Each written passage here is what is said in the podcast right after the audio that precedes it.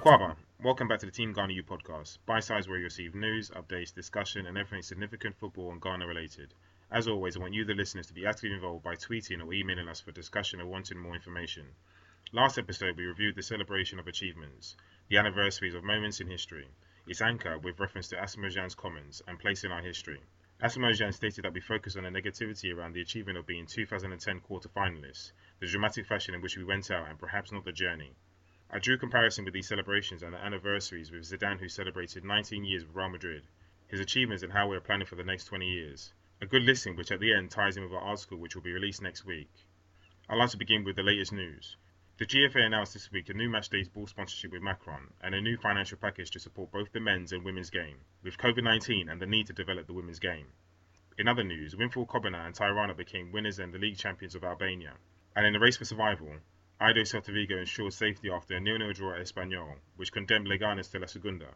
Although the league season is not complete, Alfred Duncan's Fiorentina have climbed into mid-table and staved off the possibility of relegation with good form and results against Inter, Torino and Lecce.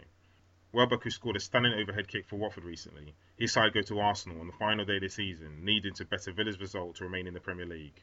And high drama over the past fortnight in the Championship, where Brentford, in looking back, only needed three points out of six for promotion into the Premier League, lost their final two games. And Andre Ayew's Jack Army overturned a six-goal difference to edge Forest in the final playoff place to join Denis Odoi's Fulham. That means the lineup for the playoffs will be Swansea and Andre Ayew's Jack Army versus Brentford, in which a fellow Ghanaian is a part of the backroom staff, and Tariq Fosu.